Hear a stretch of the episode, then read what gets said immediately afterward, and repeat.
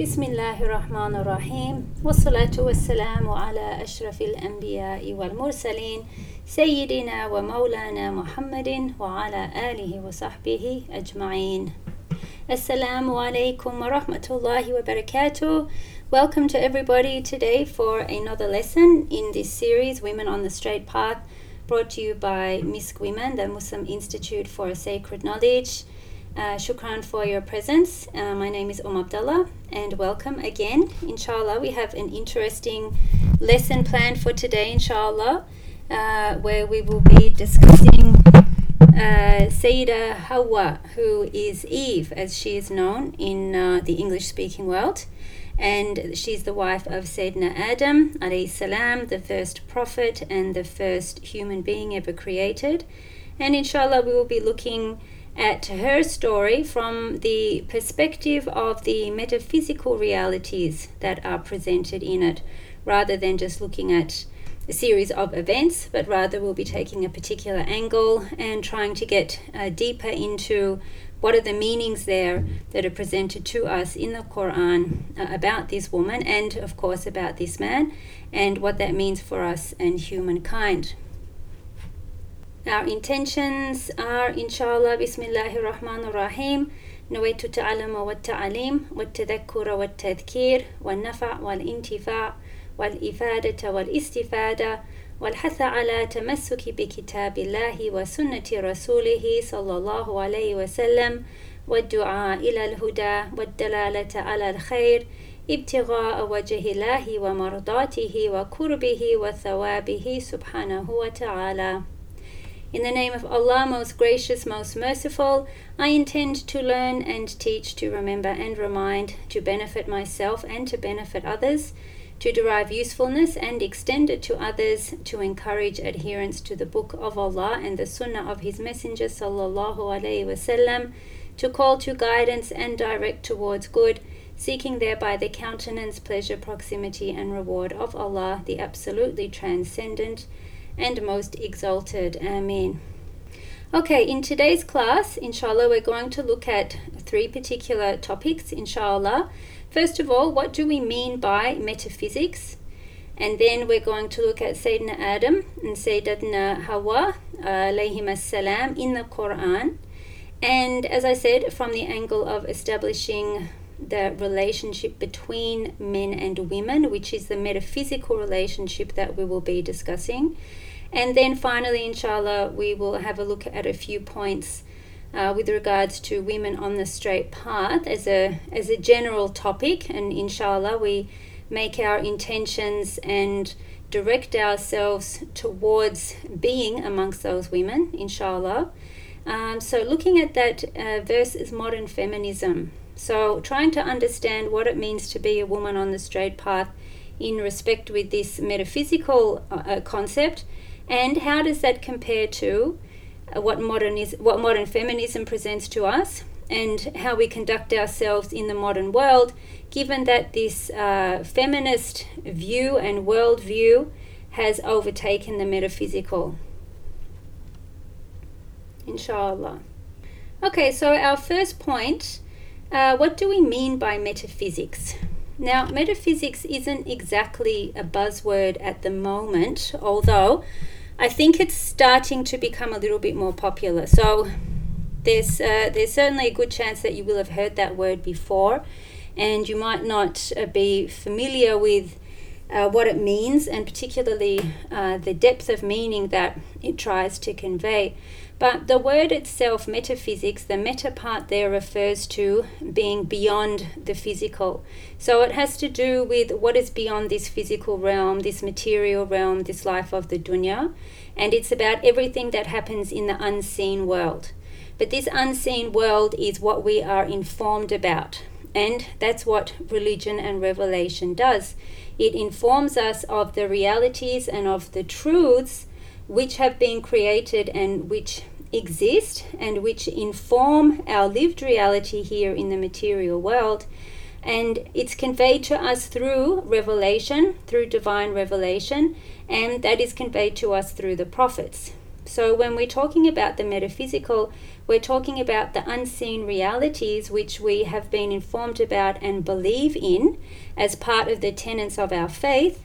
And we know that these, uh, that these things exist, that these realities exist, but they are realities that exist beyond the seen world. So the very first of those is this ayah that's here, فَعْلَمْ أَنَّهُ لَا إِلَهَ إِلَّا اللَّهِ so, this is really where the whole concept of the metaphysical begins for us because Allah subhanahu wa ta'ala has clearly said in the Quran, Know that there is no God except Allah. So, when a human being uh, realizes that and understands that and believes in that, then along with that comes the whole belief uh, first of all, the, the recognition, the acceptance, and then the belief of an entire unseen metaphysical reality um, that has been created uh, alongside this material reality that we are currently existing in. And also, this particular verse, I mean, it's a very rich verse. It's very simple in its format and in, um, in, in what it appears to convey, but when you go into the meaning of it, uh, you understand just how rich and how vast it actually is. But the very basis of it here is also showing that there are two parts, and that is uh, expressed in fa'lam, which is know, which is an imperative verb. So, so know that, which is you, okay, or us, the created beings, that there is no God except Allah that there is Allah, who is the creator and the divine being, and there is the creation, which is us, and we are part of the material world. So, our uh, we also have, of course, our, our existence in the non material world, which is the realm of the souls, which has been before we come into material existence here. And of course, when our bodies pass away and our souls continue to exist and go into the barzakh, the intermediary realm, and then to the day of judgment, and then to um, an eternal life, inshallah, may Allah make us all from the people of paradise, then we also have this connection to the unseen world through our soul. So the point is that this whole um, metaphysical aspect that we're looking at has to do with um, where our, our soul comes from, where our soul is going, and what are the realities of that.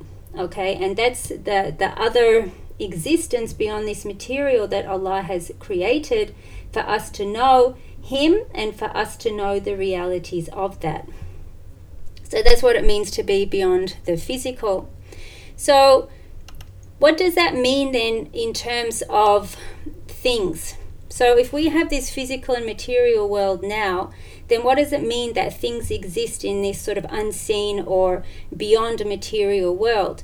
And what it means for us is to understand that every single thing exists and has been created except for Allah subhanahu wa ta'ala, as He is the, the ever living, um, beginninglessly endless, and permanently and perfectly existing creator of everything.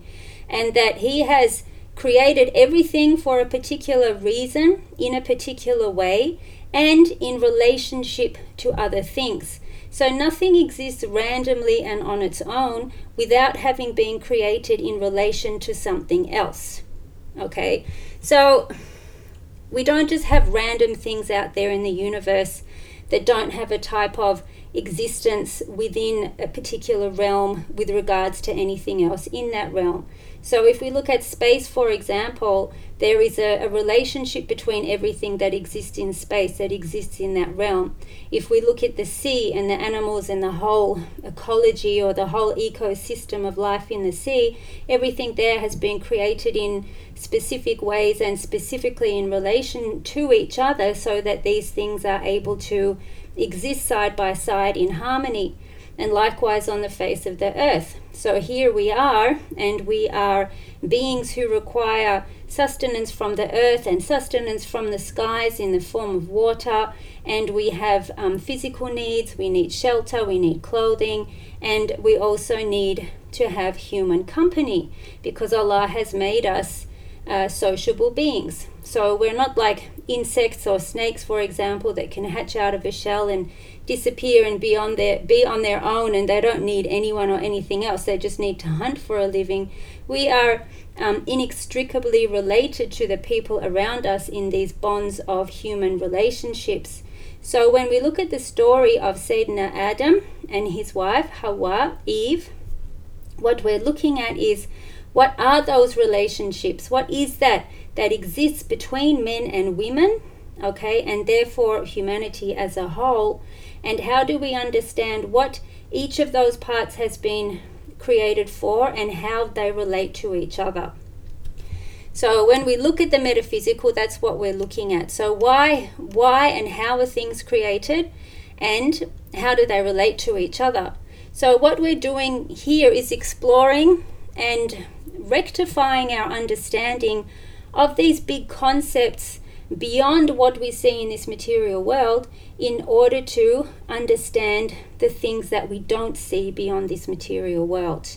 So here we are in a very physical and a sensory way um, experiencing this reality, but this is not our only reality. We have a reality that is linked to and has been created through this unseen part, and it's manifested here. And the, the consequences or the results of what happens now in the seen and material world um, are, are also affected by the extent to which we are able to manifest properly those metaphysical ideas and relationships that have been established there before us. And so we'll understand that point a little bit more, inshallah. So, what's that got to do with our reality now? So, if we can just kind of preempt the last part where we said we would sort of talk about this in relation to sort of the modern world and modern feminism, then the point is that if we if we don't understand these principles of existence and why things have been created and how they've been created to be in relation to each other then we won't understand a lot of the modern issues and problems that we are faced with today and the way in which we have become unhinged and severed from the realities of why things exist and why they exist in relation to the other things that they do. So, what we're doing here when we look at the metaphysical is we're going right back to the very roots of what are things, um, how do we know things, and how do we know what we're meant to do with those things. Okay, so that's that's what we're uh, hoping to understand when we look at this particular story. So I don't know if that's very clear.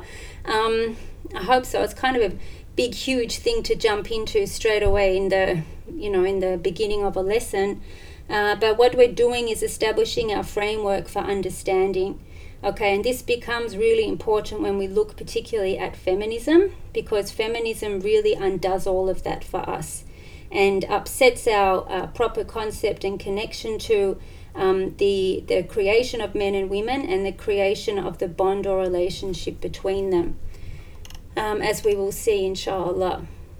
So when we look at um, Sayyidina Adam and his wife, Sayyidina Hawa or Eve in the Quran, there are a couple of questions that we can keep in the keep in our mind as we go through some of these verses in the Quran and uh, try and get the answers from these. So the first one is where did she come from? Because Sayyidina Adam was created without a mother or father, and as we know from some of our previous stories, um, that Sayyidina, uh, that Isa alayhi salam, Jesus was created without a father, um, and that Sayyidina Adam was created without a mother or father, and the same with his wife Hawa. So she was created from him, but also without a mother and father. So there's this way in which she came into being, and there was a certain role that she was created for, uh, which we will see. And we have to ask ourselves because we are, uh, our view of her can be tinted uh, by this Christian concept of her being responsible for the downfall of Sayyidina Adam and therefore the downfall of man. Uh, because it's said in the Christian tradition that she is uh, responsible for him eating from the forbidden tree. And we need to ask in Islam well, do we have the same opinion of that? And so, do we blame woman for being the downfall of men because of this concept of original sin? So, in the Christian tradition, every child is born sinful uh, because they're born with this tainting of this uh, this uh, disobedience that that Eve was responsible for creating in Adam. Okay, and so the only way to be purified from that is to have some type of holy communion or baptism or some ceremony which purifies you of that. But in Islam, we don't have that, of course. But is it true still that she was responsible for his um, corruption by making him eat from that forbidden tree. So we'll just have a bit of a look there at a couple of scholarly opinions on that, inshallah. Uh, but what we're looking for mostly with, when we look at these ayahs is we're looking at the establishment of the relationship between men and women in the metaphysical world, in the world in the un- of the unseen, uh, before it became manifested here in this life of the material world in the dunya. Okay, so these are some verses from Surah Al Baqarah, uh, which you are probably familiar with.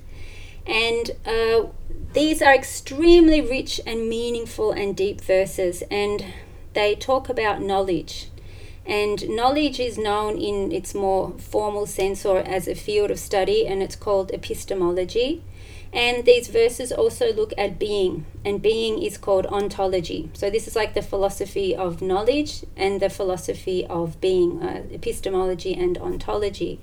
And so, these are big uh, philosophical ideas and concepts that are all presented here in these words. So, we're not really going to look at that specifically, but the reason why it's important to mention that is because when we look at the creation of human beings and when we look at the purpose of their creation, which is to worship Allah, then that's where this is established here.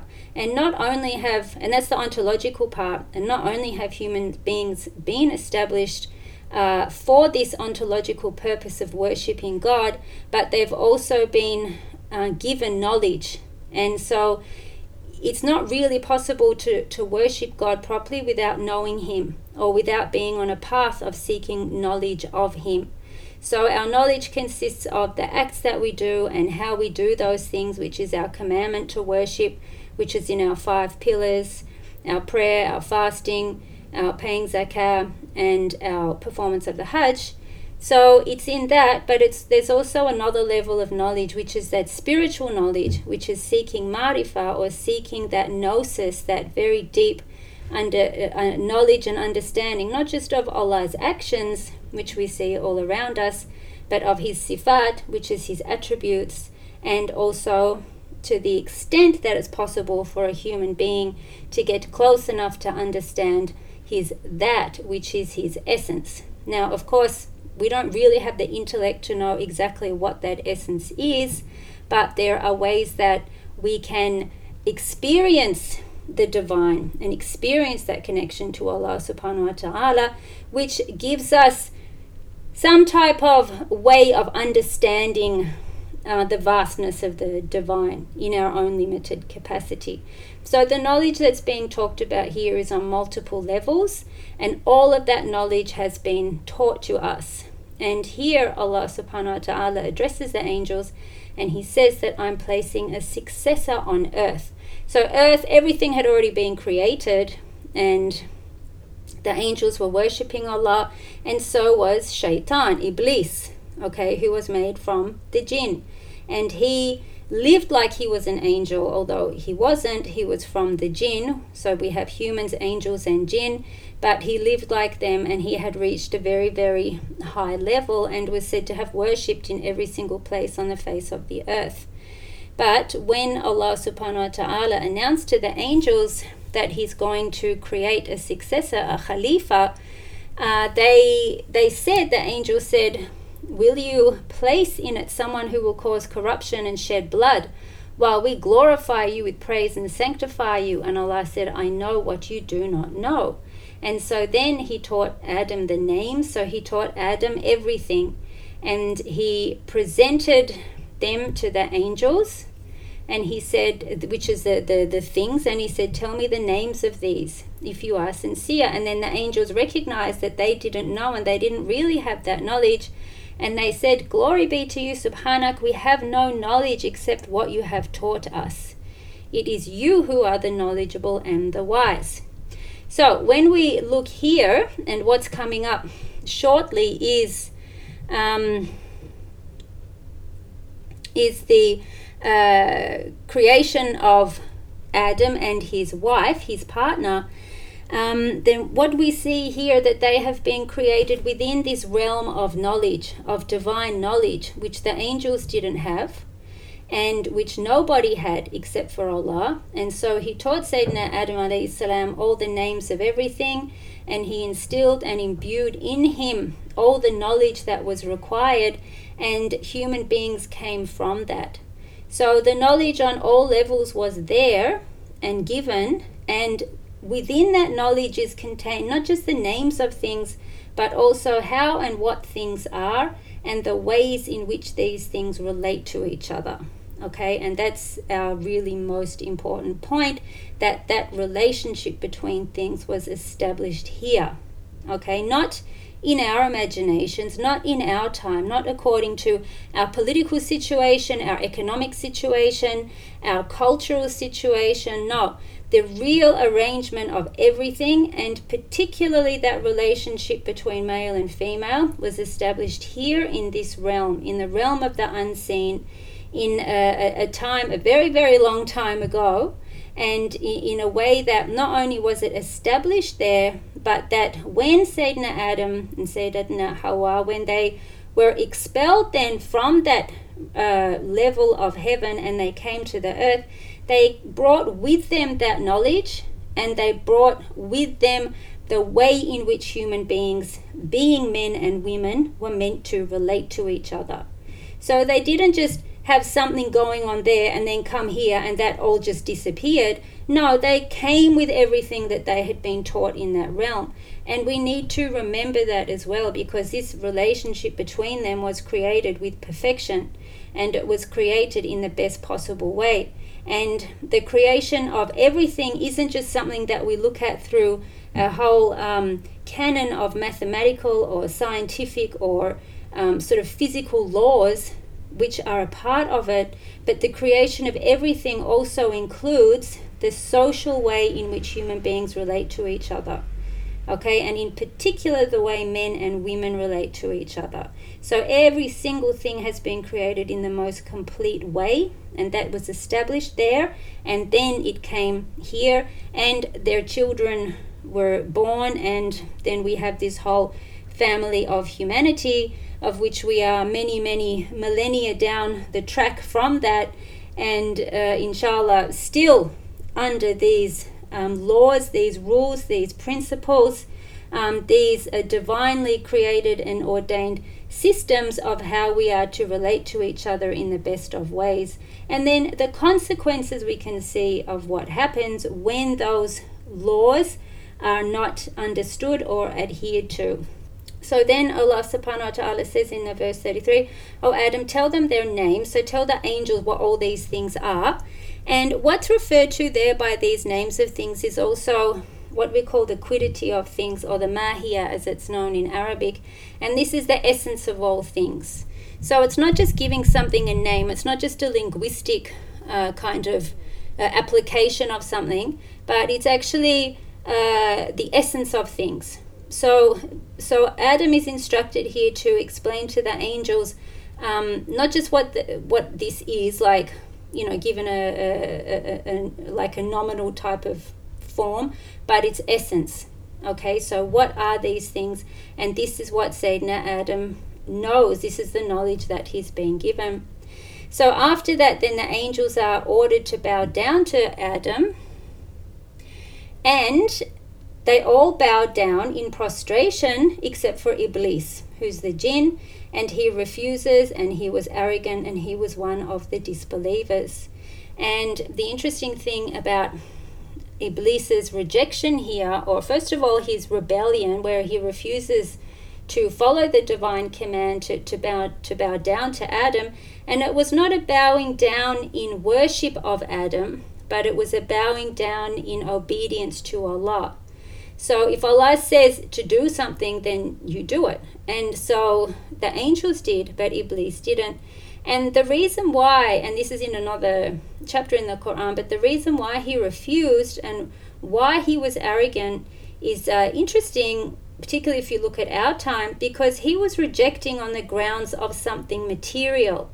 And what he saw as being important and material and of material value uh, was the fact that he says that, you know, I'm not going to bow down to him because you created me from fire and you created him from clay.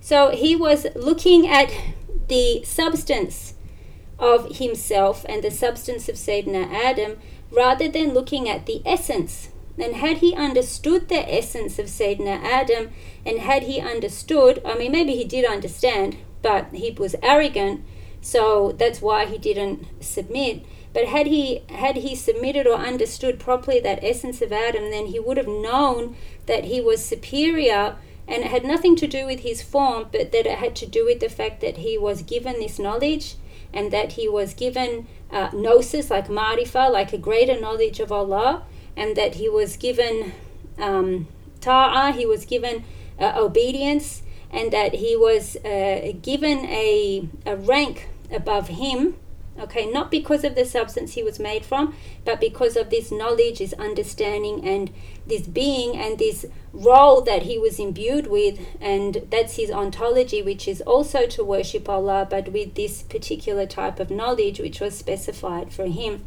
so iblis refused on the grounds of what adam was made from and and this is a very material thing and if we look at our world at the moment and a lot of the issues in our world people are um, obsessed with the material. They're uh, obsessed with uh, things which, uh, the way, the form of things, the, the substance of things rather than the essences of things. Because when people move away from understanding the essence, the mahia, the quiddity of things, and the way in which those things have been created to relate to each other, then they focus on the superficial material and try to read essences into that which don't exist. And so we see that manifest in our time because when you remove that metaphysical concept of essences and their relation to each other and you only look at material and substances, then you're only looking at a superficial world of things which are finite and which will disappear and which in and of themselves don't have meaning because forms don't have the same meaning as essences do. And so when we look at perhaps um, the state of the natural world at the moment around us because human beings have taken that uh, notion or that concept of essence out of their understanding and dealing with the natural world and they only look at it as substance, then that door for abuse and violation and transgression is open.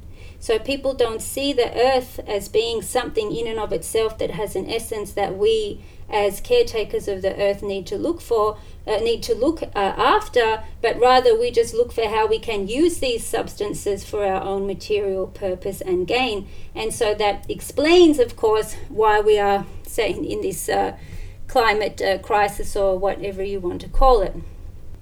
Yeah, so uh, 35 وقلنا يا آدم أسكن أنت وزوجك الجنة وكلا منها رغدا حيث شئتما ولا تقربا هذه الشجرة فتكونا من الظالمين So it means that Allah said to uh, Adam, Yeah, Adam, uskun enta, so stay here, live and reside here. Enta was zojuka, you and your wife or partner, your zoj.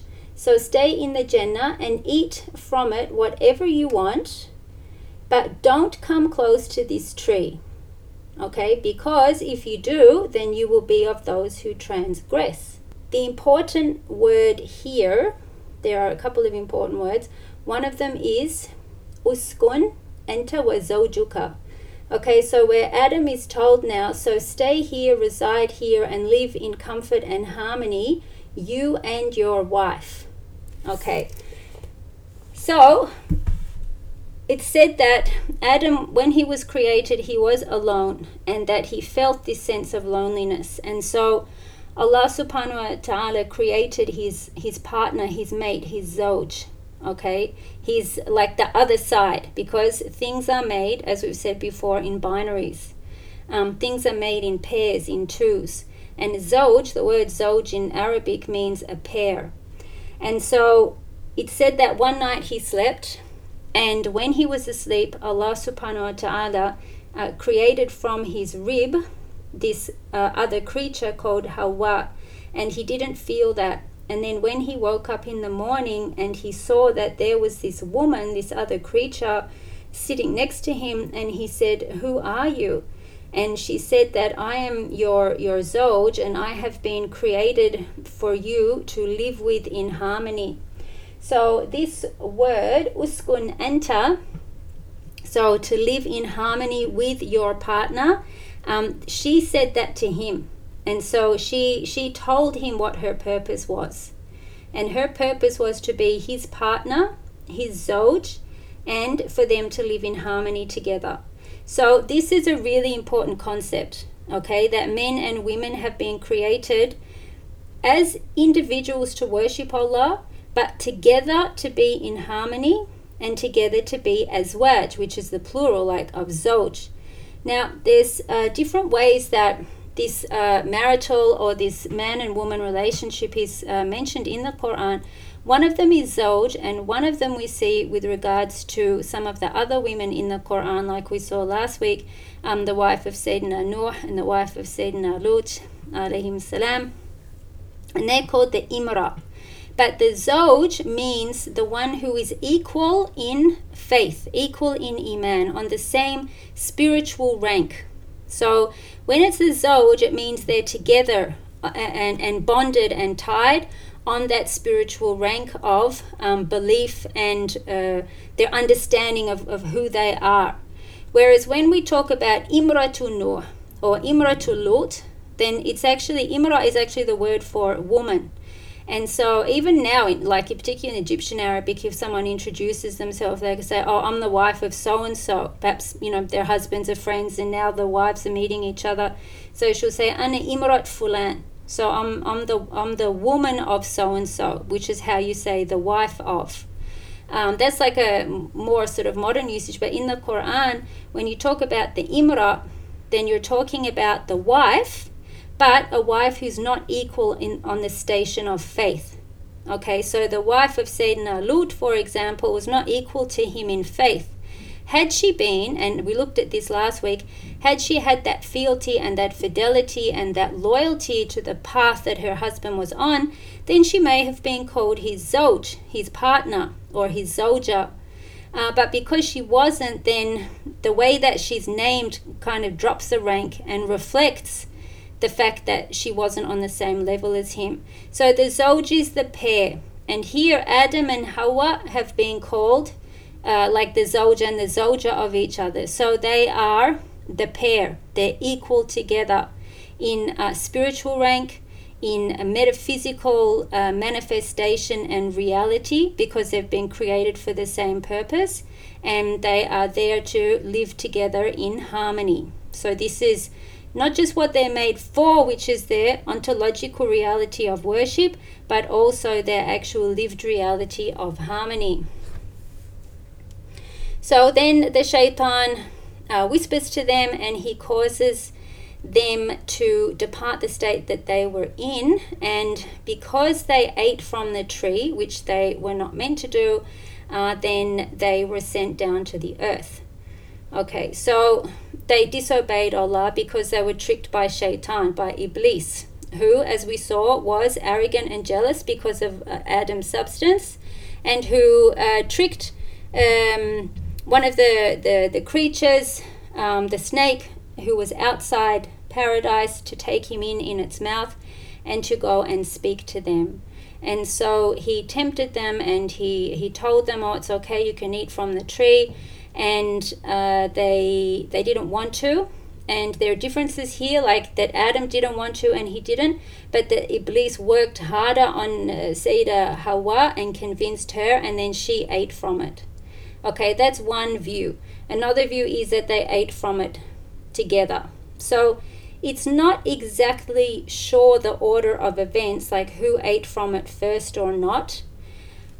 Uh, but the fact is, they did both eat from it.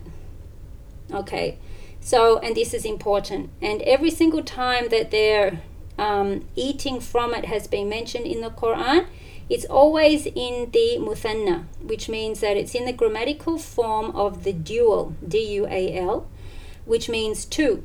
And in Arabic, you have singular, which obviously refers to one person, dual, the muthanna, which refers to two, and then plural. So in Arabic, plural is three and more. And you have this dual, which refers to two, which can be two males, two females, or a male and a female, it, it doesn't matter. So basically, every time they ate, and whenever that's referred to, it's always mentioned in the dual. So they, those two, ate. Okay, so that's the important thing that they both disobeyed Allah's command. So Allah sent them and Shaitan and the snake, it said, um, to the earth, and there they would reside and live for a certain period of time. Um, then it says here in 37 then Adam received words from his Lord, so he relented towards him. So relent there really means to make tawbah so he repented actually towards him and allah is um, the oft returning and the merciful so repentance there means to, to turn back to so he they realized their mistake and he became repentant but with words that that allah had uh, given him the knowledge of uh, and here uh, one of the interpretations of this is that when Sayyidina Adam repented, we only see it here in this verse, his own repentance and not of his wife.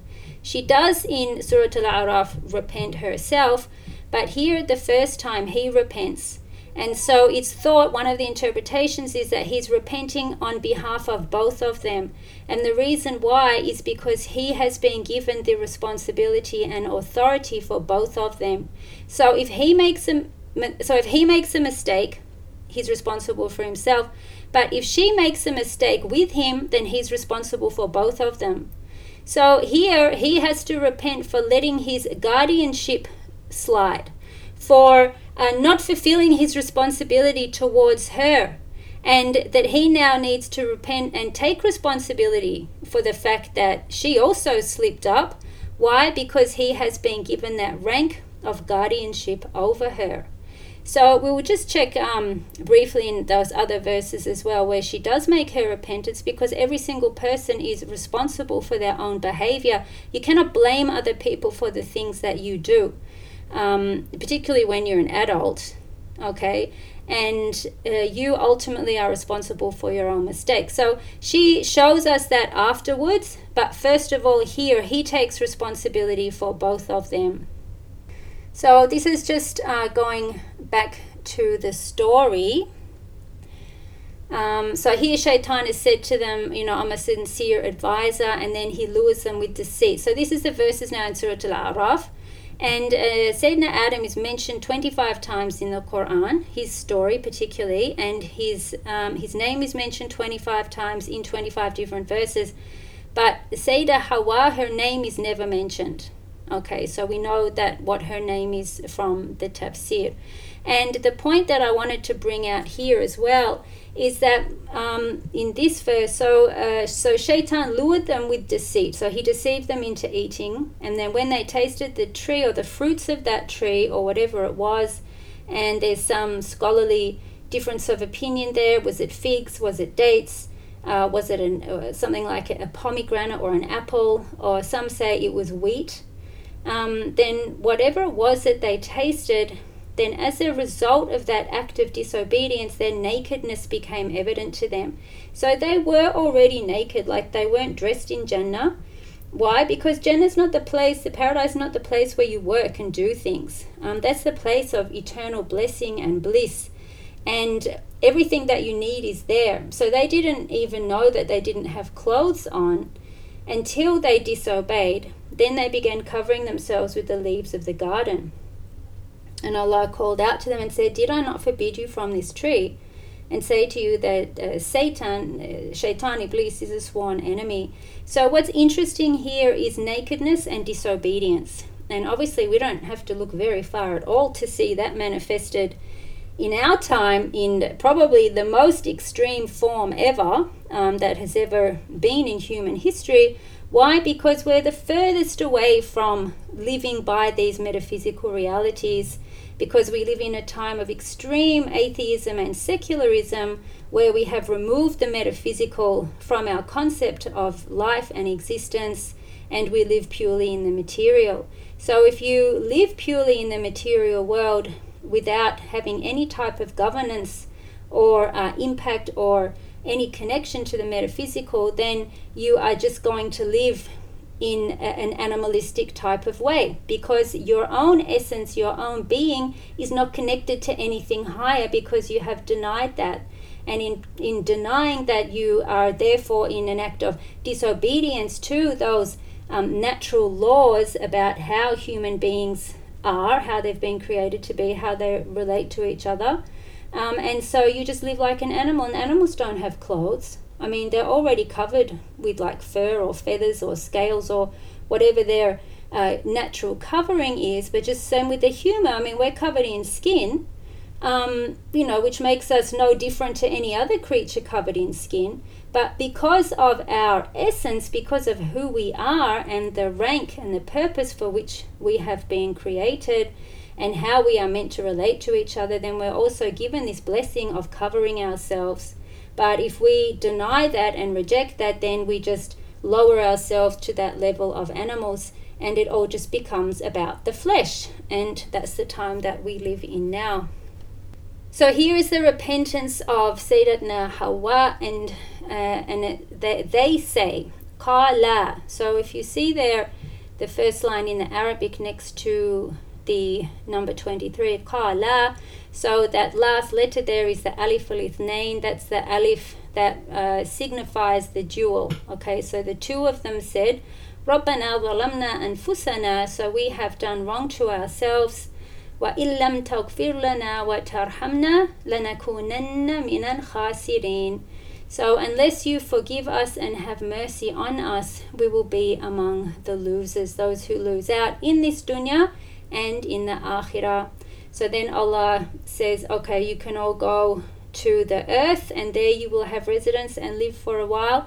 And in it you will live, and in it you will die, and from it you will be brought out. Okay, so this is now where we understand that the human being has been created to be here for a short and temporary period of time. We're born into this material world, we die in this material world, and it's from this that we will be extracted and brought out and raised again for our reckoning, and then we go back to that other existence. May Allah make us all from the residents of the highest place in Jannah, Amen. And there we go back for eternity. And then finally, um, where Allah says, uh, Ya Bani Adam, so, O children of Adam, we have provided you with clothing to cover your bodies and for luxury. So here now we have this reference to clothing, what it's for. So this is a really important part also of manifesting our metaphysical reality here on the earth is to cover ourselves, because satar covering is um, is uh, particularly for women. Okay, men too. Like men have to cover their nakedness, but this is sort of one of the the most fundamental aspects of a woman's existence is to be covered, not just with her uh, physical body, but also through covering and protecting her honor. Um, and, uh, you know, this happens uh, through the wearing of clothes. So when you do cover yourself properly, you're covering your honor um, as well as your physical body. And so this is really the basis of uh, a woman because when she's out in public, then her honor is covered and respected because she's covered or meant to be. And then when she's in her home, okay, which is also another covering for her, then that is also where she is to be respected and honored because she is the daughter, she's the sister, she's the wife, she's the mother, she's the grandmother, um, and she has a very important role to play.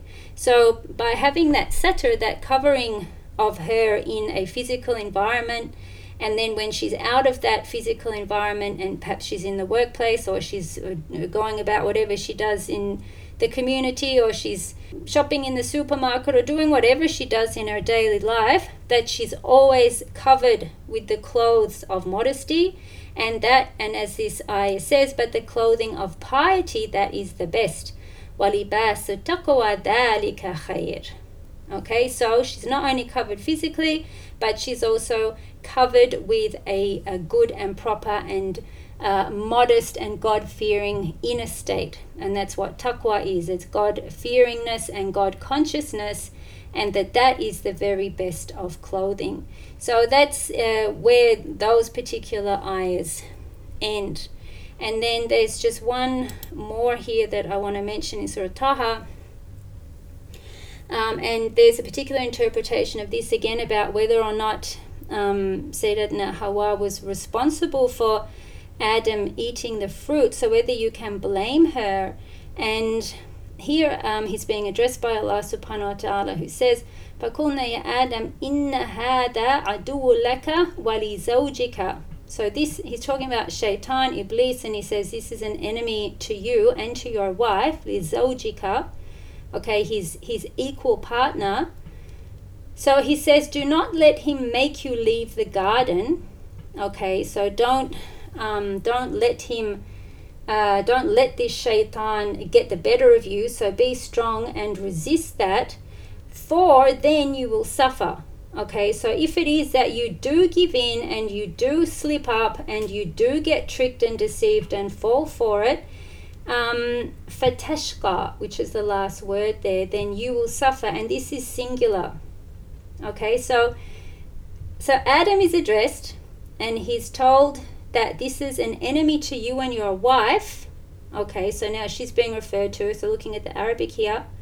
Uh, فلا فلا يخرجنكما so don't let him take you too because the kuma is again the dual okay so you too from the Jannah, for then you, singular Adam, will suffer. Okay, so so some of the Mufassirin, some of the commentators have said that this uh, final word suffer being in the singular and being addressed to Adam means that if you're tricked and you're both thrown out, you will suffer because you're responsible. Okay, so again, this refers to the role of the man which has been established to be the guardian, the protector, the one who looks out for the interest, for the maslaha of the one under his care, which here is his wife, okay? And that should he let that go and should he not fulfill that, then you, Adam, will suffer, okay, for having disobeyed and for having uh, let that role of yours not be fulfilled. So here we can see also that Hawa that she shared in everything with him. Okay, so she was there in all of this. It wasn't that he was addressed by the shaitan and that, you know, he had his own issues. No, they were there together. So this is a, a, a partnership, this is a, a mutual uh, sharing of everything that goes on. But, as some say, he was ultimately responsible and they both repented. So you can see the dynamic there for the pair of them and as individuals. Okay, so that's all that I wanted to mention about that. Uh, and I hope, inshallah, that some of those main concepts are clear and that you're starting to get a bit more of an understanding about um, about these dynamics. And I saw something kind of flick through on my phone the other day. Uh, one of these sort of a bit funny statements, and it said, uh, I can't remember the exact words, but it, it meant that secular Muslims are those who believe in uh, the mathematical and physical laws that Allah has created, but they don't believe that Allah has created laws for human interaction. So it was something like that. So there's this view there that okay, you know, we can we can believe in Allah and accept that you know, oh, look, we can look at, you know, the water cycle, we can look at um, you know, anything at all. We can go down to the smallest of atoms and to the biggest of planets, and we can see this incredible uh, unity that goes on in the whole uh, creation and sustenance of the material world around us. But when it comes to human beings, oh no, we're creatures of free choice. Oh, we don't have to adhere to any natural laws of relationships, of uh, wholesomeness, of um, respect and purity towards each other. You know, we're free agents. We can do what we want. We can follow our heart's desire, and no one can stop us. You know, we're not going to be um, held up to some, you know, law of some, uh, you know, ancient archaic system, you know, etc., etc. You know what I'm talking about. So there's this disconnect when it comes to looking at the physical laws of science, if you like, what we call um, empirical science and when it comes to human beings and the way in which we live and relate to each other in, in this world. But as these uh, verses and this story of Sayyidah Hawa show us, that um, the reality is that human beings have also been created within a particular nidam, within a particular system or namudij, like a particular way of relating to each other as well. And if that's violated, which it is shockingly in our time and in the most, uh, you know, extreme ways, then we actually see the undoing of the human being and we see the illnesses that result from that and we see the whole fragmentation and breakdown of the human being as an individual and of the society and the social systems through which uh, people relate to each other. So, how do we understand those things specifically in our context of women on the straight path uh, versus modern feminism? Okay, and the types of ideas that we are led to believe are true for women, and that you know this is the way we should be living our life. Um, you know, according to these feminist uh, principles and ideas which we have been um, subjected to in a very forceful and aggressive way, uh, starting over 100 years ago, but most particularly in the last kind of 50 or 60 years from the 1960s. So, as we can see, that women on the straight path are women who live in harmony with their men, and that those men live in harmony with their women. Now, this is not to say that there aren't problems. Of course, there are problems. There's always problems. Okay, and this is part of the human existence is that we are going to find people who uh, have not been educated to think in the way that this metaphysical reality would uh, would have us educated in. So you will find men who don't treat women well, and this is for sure. And you'll also find a lot of women who don't treat men well. Okay, and this happens. There have been many treacherous and betraying women in the past, and we saw a couple of them last week who were the wives of prophets, even. So it's not just that when we look at the, the this uh, non-application of metaphysical reality from a female perspective that we're only looking at transgressions of men against women or oppression of men against women. We also have to look at well, how do women not fulfill their role when it comes to living properly with their men the way in which um, we have been created to do so, and the way in which our Sharia, our divine law, um, makes it very clear for us and instructs us to do so. So, men and women both have rights, and men and women both are required as acts of obedience to fulfill those rights towards one another. And that's uh, probably uh, the, the most clear in terms of the marital relationship. So, um, a husband has rights that the wife is required to fulfill, and the wife has rights that the husband is required to fulfill. And so, our Sharia actually enables and protects those rights for each other. And when there are transgressions on either side, then there is a, a recourse, there is an action that can be undertaken to try and rectify or change those transgressions.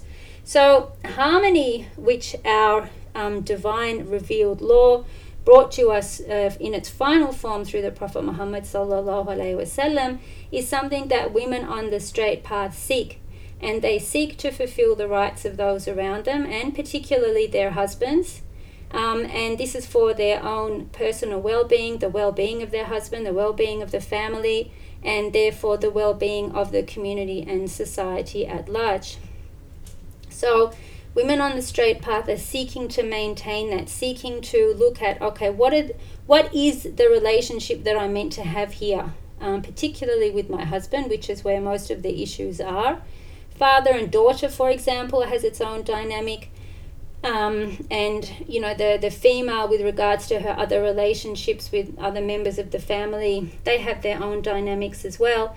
But the one that tends to, to dominate and often be the most problematic is the husband and wife one. And again we see that in our story of Sayyidina Adam and Sayyidina Hawa because it's there that that guardianship of the male is established and it's there that her partnership of him is established and her presence and her uh, mutual uh, um, her mutual engagement in things with him is established. And also where he's taken to account for the slip up of both of them. Okay? So women on the straight path seek harmony whereas modern feminism is about conflict and it's about creating um, conflict and disagreement and fragmentation of that male female relationship for uh, ideals and views which are based in the material world.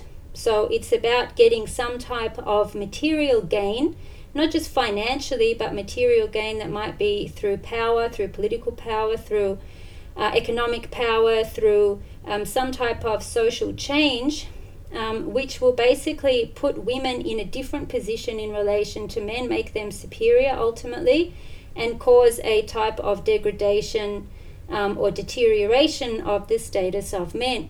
And this, of course, is based in the Marxist uh, view of uh, dialectical materialism, um, which is its, its sort of proper name, if you like, where it came from.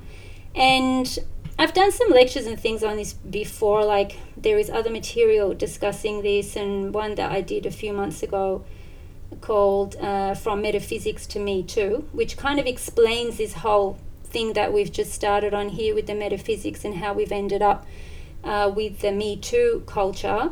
Um, so, going through that through um, uh, the political, philosoph- philosophical, and also aesthetic history. So, noting those changes and as they're represented through art and architecture, and going through modernism, postmodernism, critical theory, uh, cultural Marxism, until we get to where we are today. So, uh, it's a whole field of study, obviously.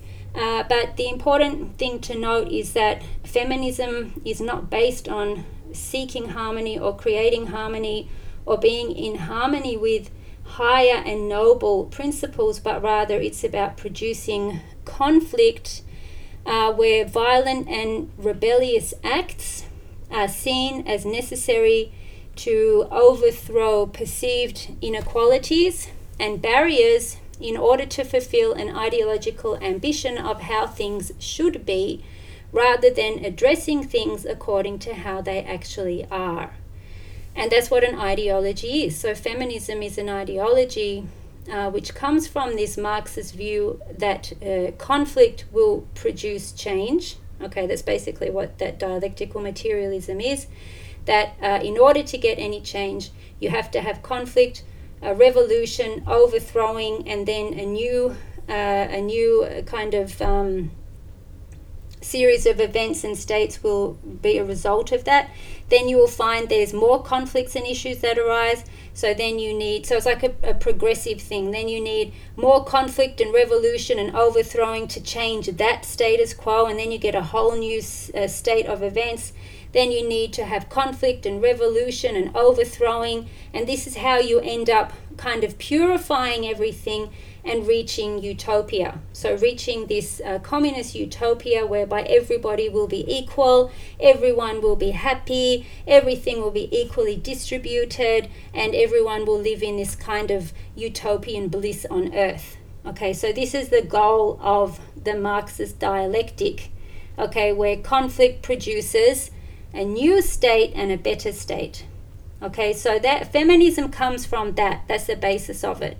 So look at that compared to the harmony that we get from our metaphysical understanding of the world. Okay, and then see, well, how do those things fit together? Well, they don't. Okay, and here we are now sitting with this whole world of conflict between men and women, violence between men and women, because women are acting in, in a certain way, men are acting in a certain way, and there's just this greater and greater um, aggression and conflict and um, a disagreement between them all the time.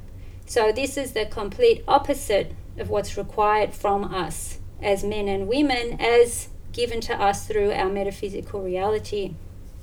Another implication or another aspect that we could look at there is um, respected boundaries versus the consent culture. So, this now pretty much goes into our whole Me Too issue. And uh, the Me Too movement and the Me Too issues are a result of the complete and utter violation of the respected boundaries between men and women. So, what Islam does is Islam uh, basically tries to prevent abuse before it can happen. Whereas Me Too tries to deal with the consequences of that abuse without looking at the causes of it and addressing those causes. So, in Islam and the whole um, well, one, one of the main ways in which we understand things from an Islamic perspective is by looking at the causes of things. Why do things happen the way they do? What are the reasons for things? This is kind of our uh, bigger sort of intellectual framework that is used to understand the world and how it works by looking at causes.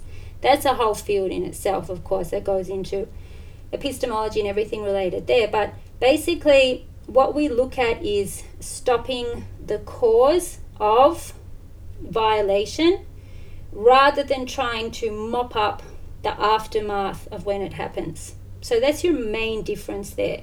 So, what we do by understanding that men are guardians of women is that we actually honor and respect the fact that men are best placed to look after the interests of women from being violated by other men.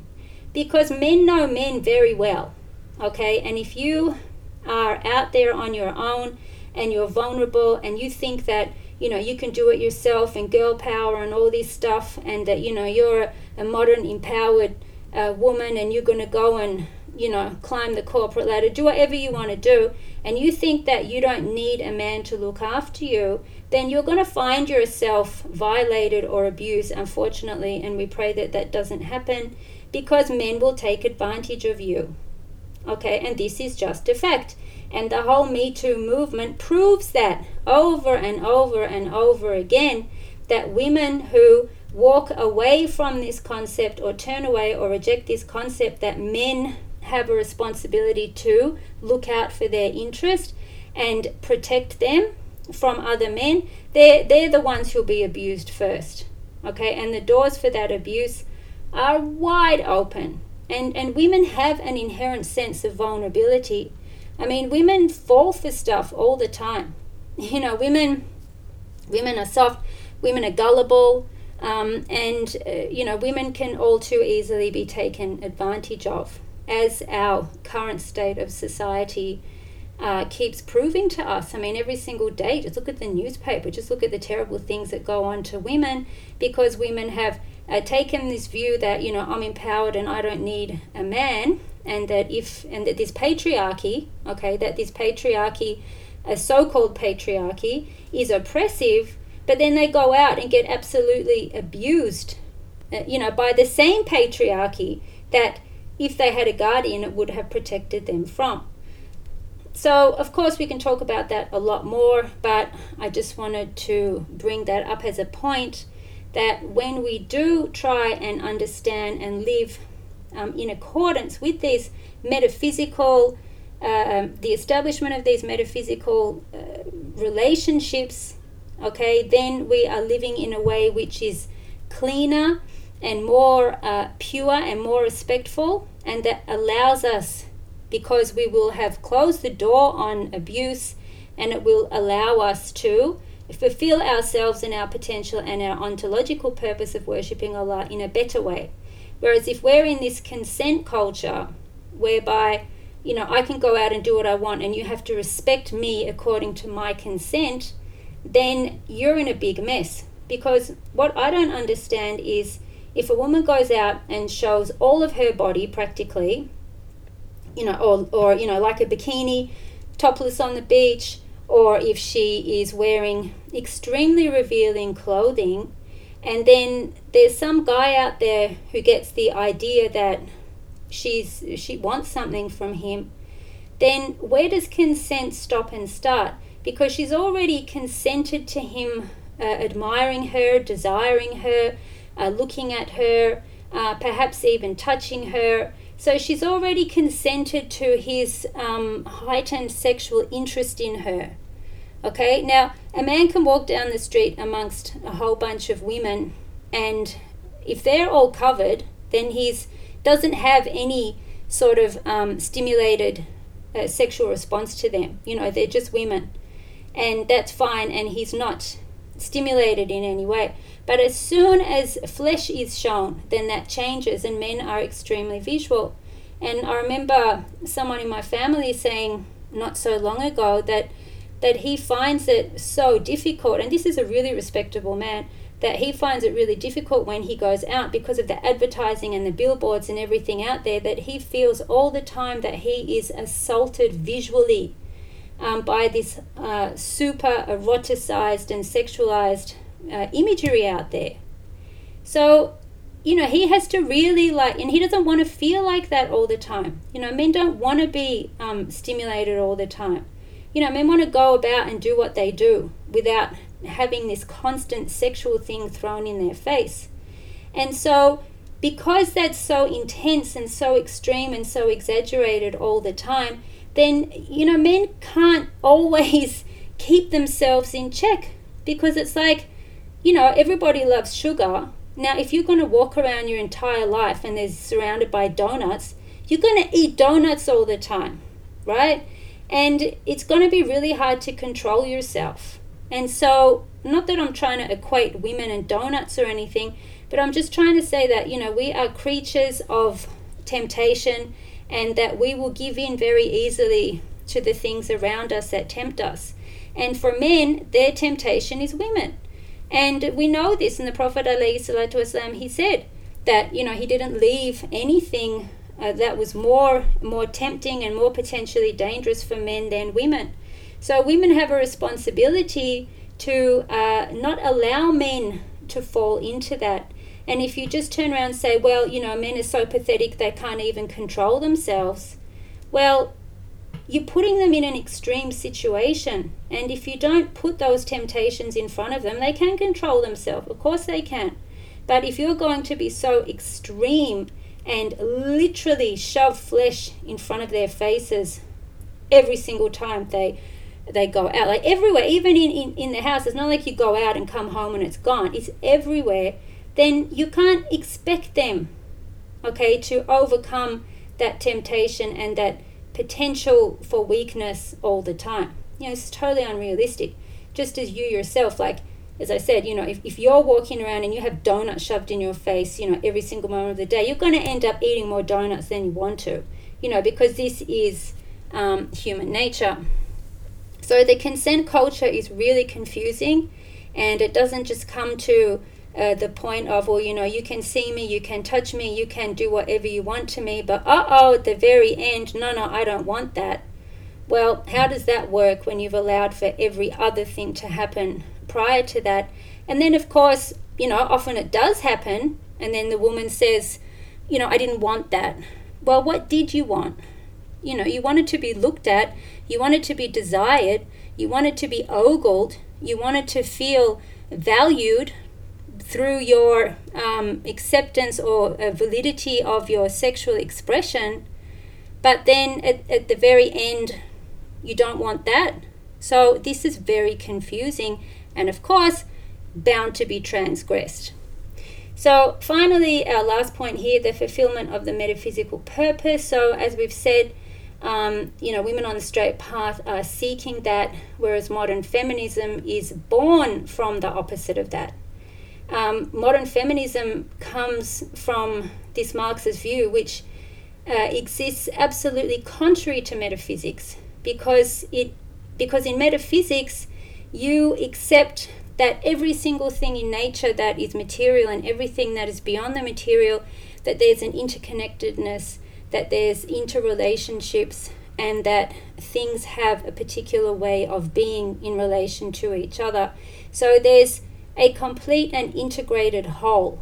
Okay, you're looking at everything holistically on every single level, whereas the kind of uh, as we said, the dialectical materialism of Marx that he put forward, he puts forward this view that the real reality of things is this law of conflict and change which results from that conflict.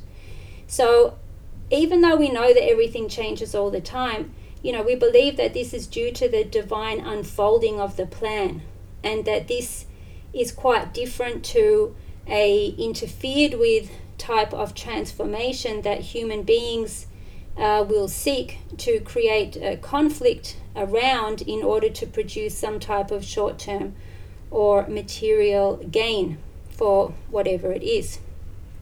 So that's the main difference, as we've said, and also the fulfillment of, uh, of, a, of the metaphysical purpose does not have three, in particular, the three qualities of arrogance, jealousy, and love of the dunya, and that these are the three uh, characteristics of feminism. Because feminism is based on having an arrogance over men so not seeking harmony with men but seeking to be to put men down to belittle men because they're men and then seeking to kind of um, stand on their toes and step up over them so there's an inherent arrogance in it which is the opposite of harmony and uh, humbleness towards each other if you are trying to fulfill the metaphysical purpose.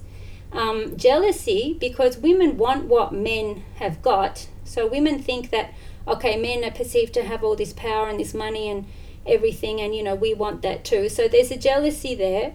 And then also the love of this dunya, love for this worldly life.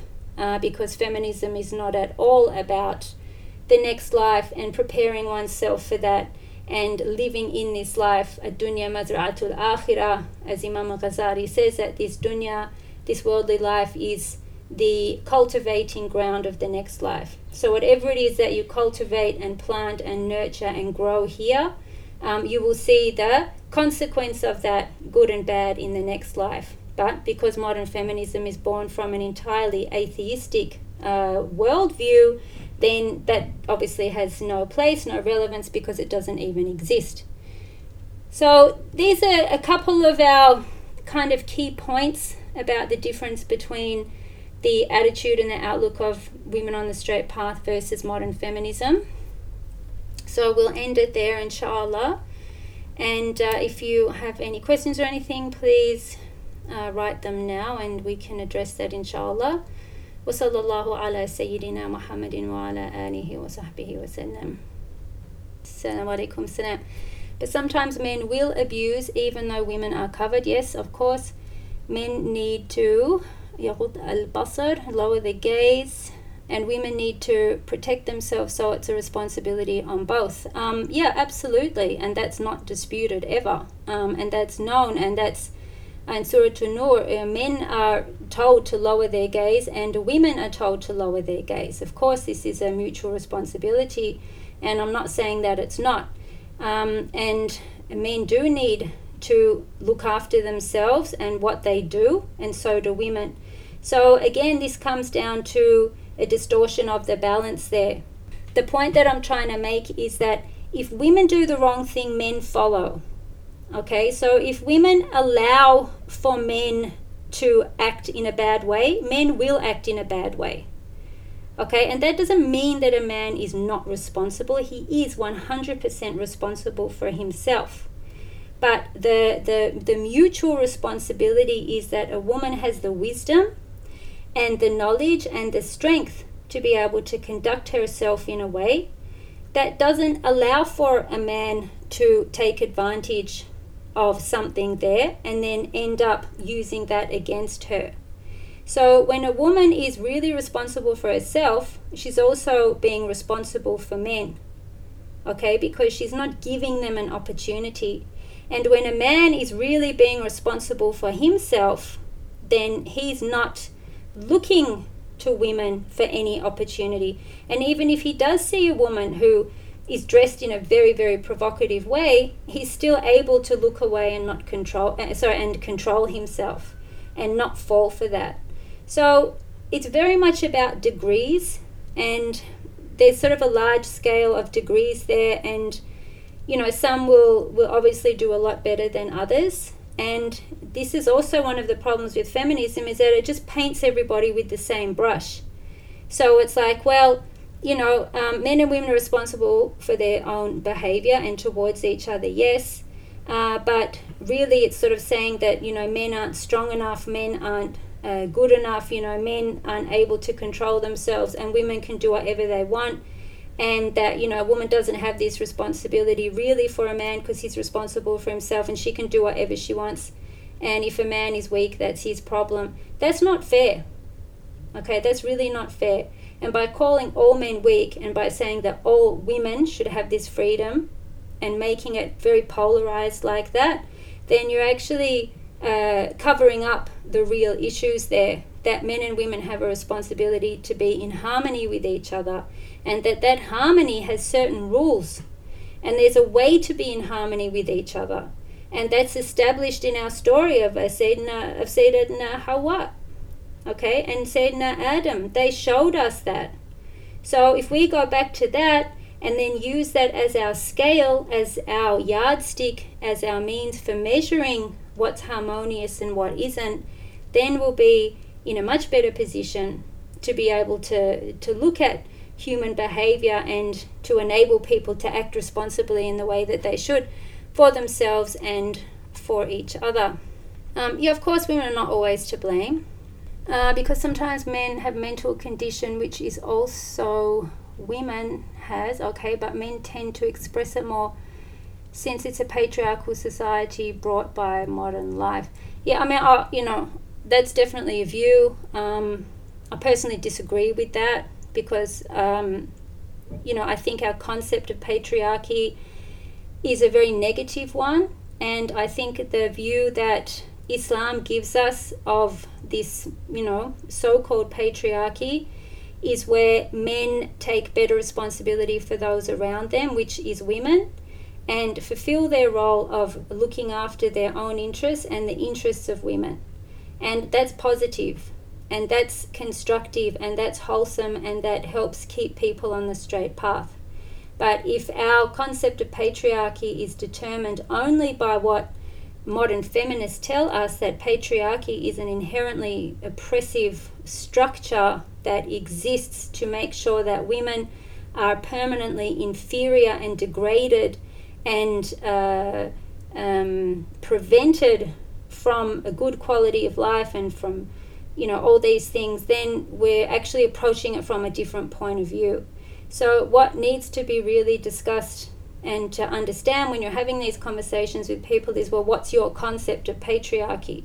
Because the the modern view is is of course extremely negative whereas the islamic view is one that is extremely wholesome and positive and enables a healthy society.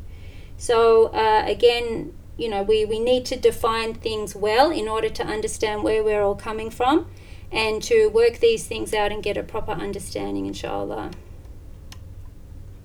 Walaikum salam. You mentioned earlier that men are guardians of the women and that women can be taken advantage of at work, for example. In practice, how are our men supposed to protect us in this context? And also, what about women who do not have reliable men as their guardians? uh, yeah, that, that's an issue. Um, ineffective fathers who do not understand their role as guardians of women. Yes, uh, they're, they're, they're good and uh, you, you know difficult things to answer. And they're, they're all results really. So for example if you're at work so you know how are, how are your, your father or your husband meant to protect you? Well i mean obviously they, they can't because you're in your own environment there and uh, you've been put there in a certain context where they they're not allowed to have a role.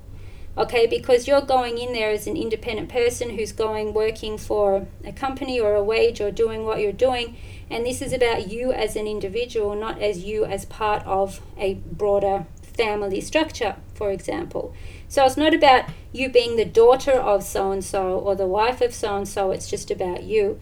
And so this has now got to do with the, the structure of our economic system.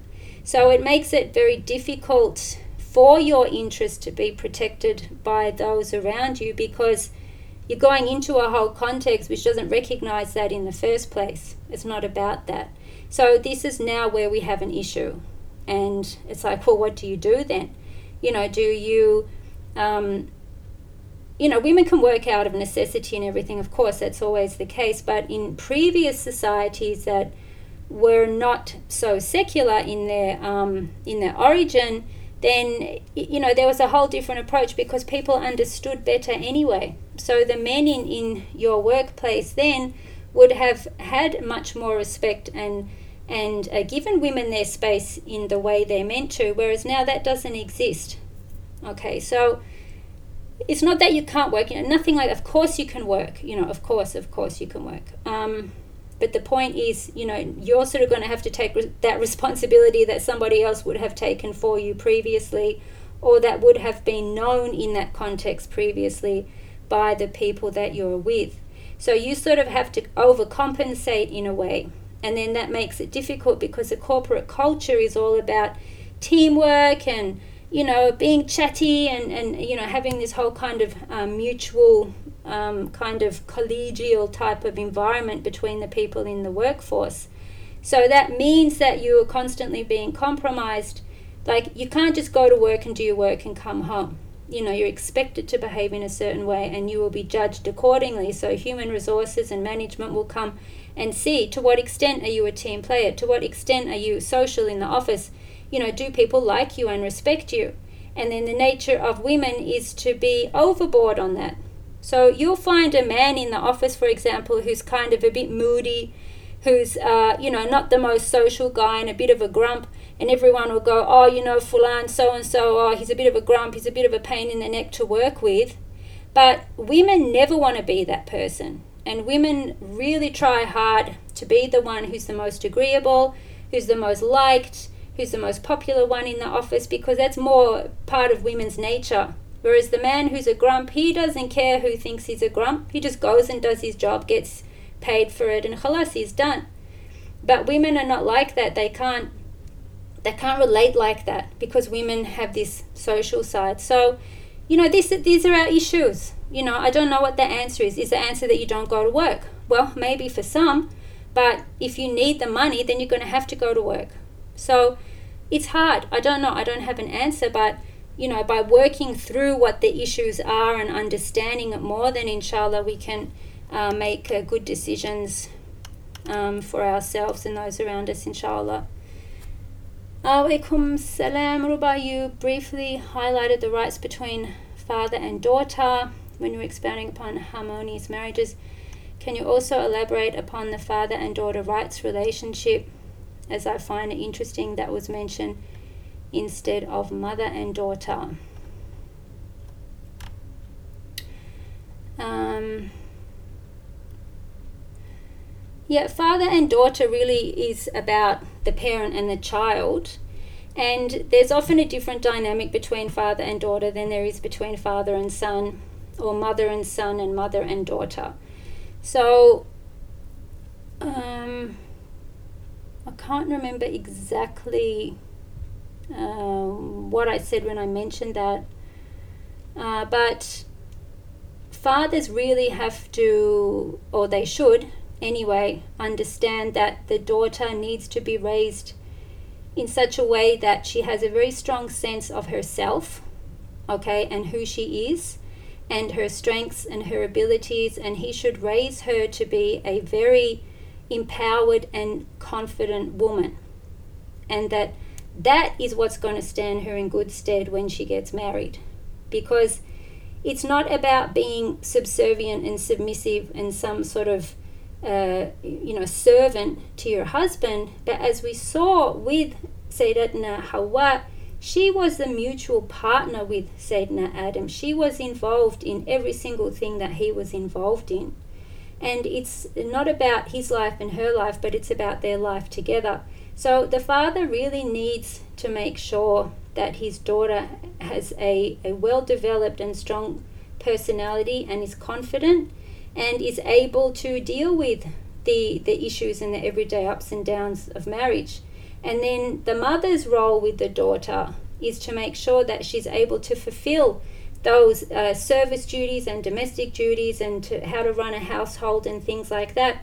And that this is also part of her strength. Because if you've got the patience, if you've been raised to have the patience uh, to, to do what it takes um, to run a household and raise a family, then you've been given a tremendous gift because uh, the young women who are, you know, today, they they totally disrespect the domestic sphere. You know, they disrespect and they don't honor um, what it means to have a domestic role. They think it's degrading. They think it's uh, inferior, and they, they think it's just useless and a waste of time. Whereas if a mother can teach the daughter, you know, that your um, your character is actually a part of the way that you run this household, and the success of your family depends on who you are as a person. And if the mother can teach her that, then she's really given her something uh, very, very important. And and it's not just about this superficial cooking, cleaning, washing. Yeah, we all cook and clean and wash, and men do that as well. That's just a part of daily life. But it's more than that. It's the attitude that you bring to it, and it's the confidence that you have as a person to be able to deal with these things in life.